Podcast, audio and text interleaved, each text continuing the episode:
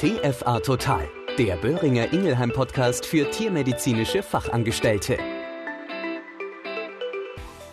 Eines Morgens kam zu meiner Zeit als Klinikerin ein betroffener und unendlich trauriger Dobermannhalter in die Klinik und erzählte mir unter Tränen, dass sein noch junger, geliebter Dobermann Rüde am Morgen in der Küche tot zusammengebrochen sei. Dieses Bild habe ich immer noch vor Augen und auch heute, viele Jahre später, habe ich, deine Claudia Schöning, immer noch eine Gänsehaut und trage dieses Mitgefühl in mir. Du kennst das aus deiner Praxis oder Klinik sicherlich auch. Schwanzwedelnde, schwer atmende und im schlimmsten Fall nach Luft dringende Hunde, die trotz aller Probleme mit ihrem Herzen versuchen, an der Seite ihres geliebten Halters zu leben und vor allem zu überleben. Aber worüber rede ich hier überhaupt? Ja, richtig. Es sind die Herzerkrankungen bei unseren Vierbeinern und in diesem Fall bei unseren Hunden. Aktuell haben wir circa 10 Millionen Hunde in Deutschland, plus minus. Davon werden 10 Prozent im Laufe ihres Lebens an einer Herzerkrankung erkranken. Rechne es dir bitte selbst aus. Daneben gibt es noch die angeborenen Herzleiden. Diese allein würden schon mehrere Podcasts füllen. Also bleiben wir deswegen heute bei den erworbenen Herzerkrankungen und schauen uns diese etwas genauer an. 75 Prozent von diesen 10 Prozent werden eine Mitralklappenendokardiose, kurz auch ME oder auch MMVD, Myxomatous Mitral Valve Disease genannt, entwickeln. Das ist eine Veränderung der Mitralklappen.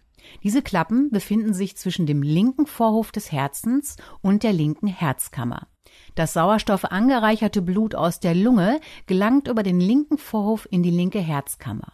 Und von dort aus wird es über die Aorta in den Körperkreislauf gepumpt. Somit kann der Organismus gut funktionieren. Eine prima Sache.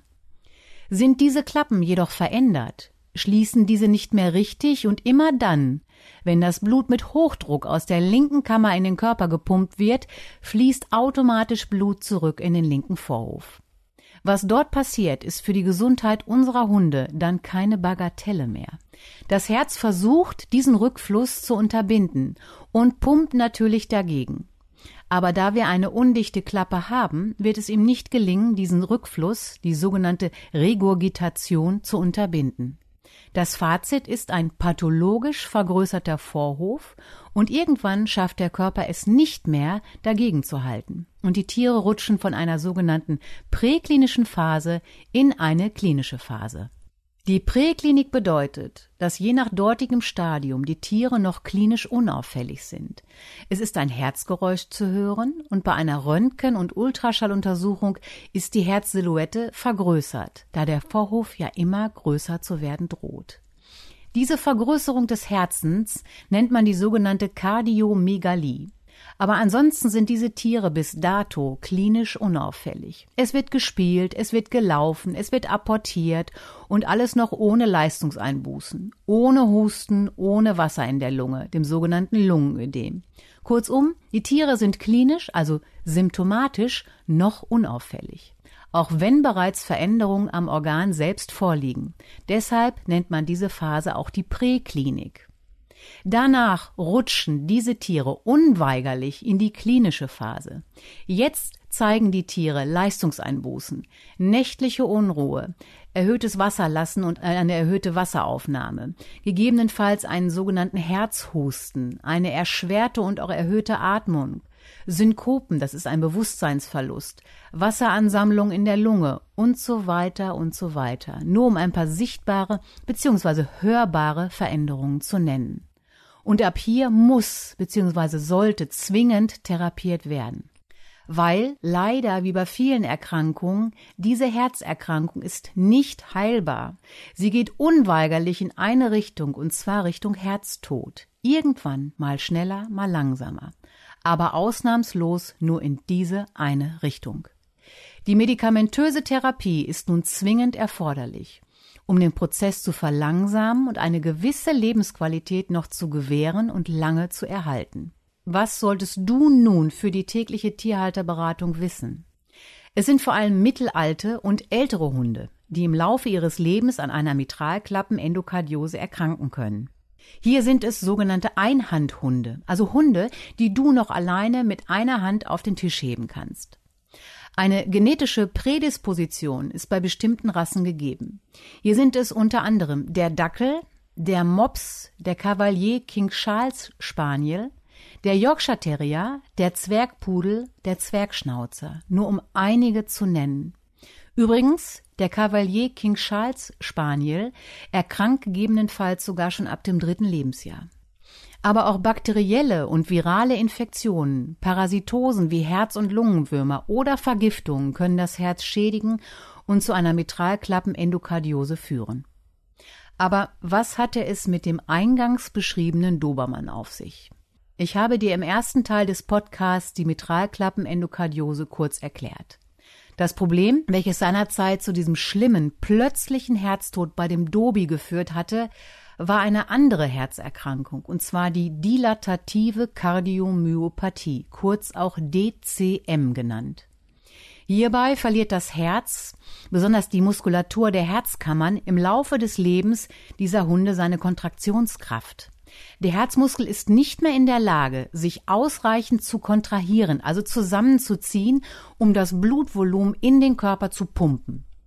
Die Herzmuskelfasern, das sind übrigens Aktin und Myosin, können nicht mehr interagieren, weil sie sehr weit auseinander liegen und sie können nicht mehr ineinander greifen und nicht mehr physiologisch arbeiten.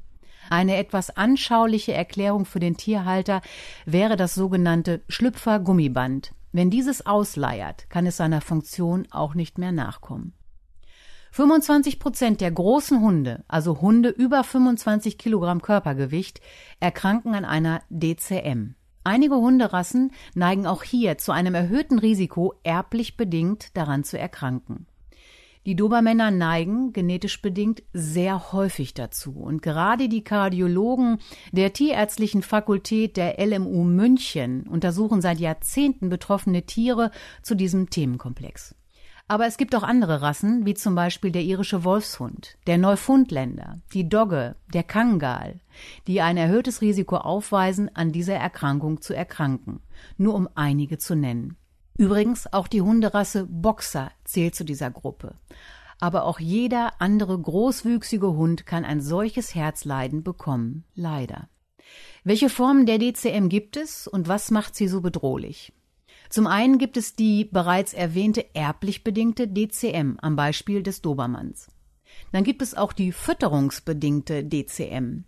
Hier haben die Tiere einen fütterungsbedingten Taurinmangel und genau das führt zu einer DCM. Übrigens, Taurin ist eine Aminosäure. Sehr häufig trifft man diesen Mangel bei einseitigen Diäten an, zum Beispiel bei nur Lamm- und Reisfütterung.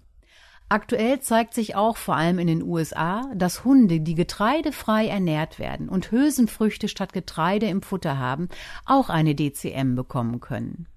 Es gibt aber auch Resorptionsstörungen. Das heißt, dass das im Futter enthaltene Taurin nicht vom Körper des Hundes aufgenommen werden kann. Zum Beispiel beim American Cocker Spaniel oder dem portugiesischen Wasserhund. Auch durch eine andere Grunderkrankung, wie zum Beispiel einer Schilddrüsenüberfunktion, kann eine DCM ausgelöst werden. Das Schlimme ist, dass die präklinische Phase dieser Erkrankung sehr lange unbemerkt und unentdeckt bleibt. Zuerst gibt es die zelluläre Phase. Hier kommt es zu Veränderungen im Bereich der Herzmuskelzellen und das ist nur auf Zellebene, also histologisch erkennbar. Dann kommt die okkulte Phase, die eigentliche Präklinik. Diese ist gekennzeichnet durch eine fortschreitende linksventrikuläre systolische Dysfunktion. Das bedeutet, die linke Kammer kann sich während der Systole, wenn das Blut aus der Kammer über die Aorta in den Körper gepumpt wird, nicht mehr vollständig kontrahieren, also zusammenziehen. Es kommt zu einer fortschreitenden Pumpschwäche des Herzens. Zusätzlich tritt eine deutliche Herzvergrößerung auf, ein sogenanntes Kugelherz und gegebenenfalls können Herzarrhythmien auftreten. Die letzte Phase ist die klinische Phase. Hier zeigen die Tiere eine massive Klinik, wie zum Beispiel unter anderem Leistungseinbußen, Husten, Lungenödeme, hochgradige Atemnot, nur um einige Symptomatiken zu zeigen. Die betroffenen Tiere können durch einen plötzlichen Herztod aus dem Leben scheiden und beziehungsweise oder die Tiere weisen trotz optimaler Therapiemöglichkeiten sehr häufig nur noch kurze Lebenszeiten auf. Bitte merke, natürlich liegt wie immer die Diagnostik, die Therapie und das Monitoring ausschließlich bei der behandelnden Tierärztin, dem behandelnden Tierarzt.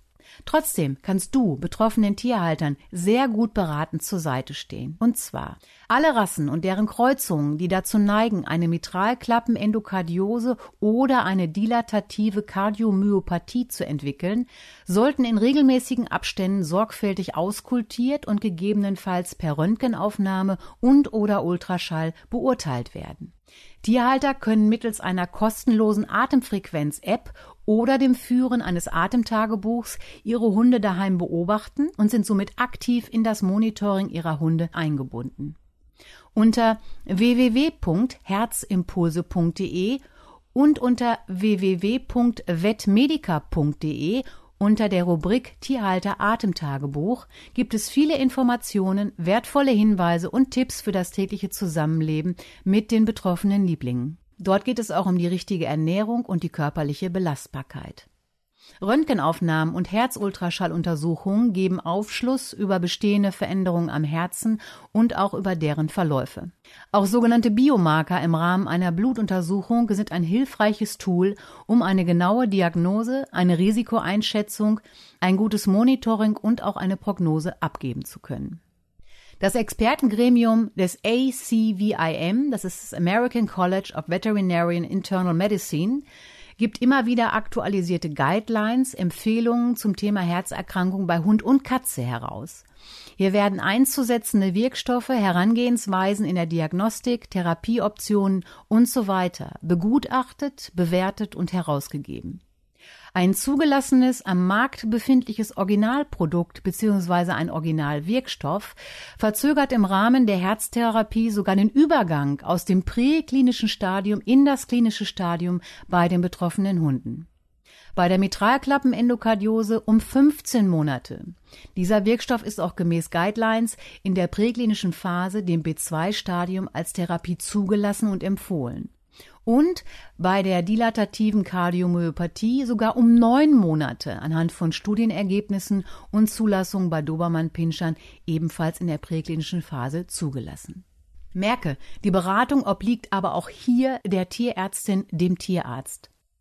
Und damit bin ich mal wieder am Ende einer Herzensangelegenheit angelangt, und zwar bei unseren geliebten Hunden, deren Herzen bedingungslos für ihre Halter schlagen. Dafür, dass dein Herz genauso für die Fellschnauzen schlägt, dafür danke ich dir, liebe TFA, ganz herzlich und ich freue mich, dir in der nächsten Ausgabe etwas zum Thema Hundenase, der richtige Riecher für alle Fälle, erzählen zu dürfen. Bis dahin bleib bitte wie immer gesund und pass gut auf dich auf. Deine Claudia Schöning. Das war TFA Total, ein Podcast von Böhringer Ingelheim. Überall zu hören, wo es Podcasts gibt.